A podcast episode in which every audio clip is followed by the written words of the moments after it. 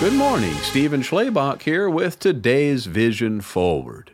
The power of starting can be just the thing that you might need to be reminded of. When I want to go somewhere, it would seem strange if I got in the car in my garage and just sat there. If someone saw me sitting there for several hours and asked, Why didn't you go somewhere?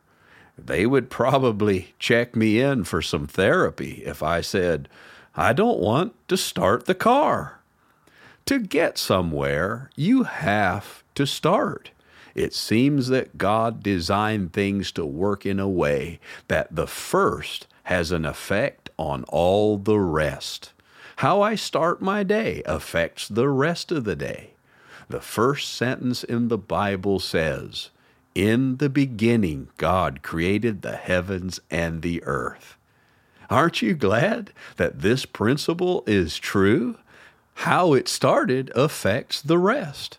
When God divided the day into night and day, the sun has come up every day since.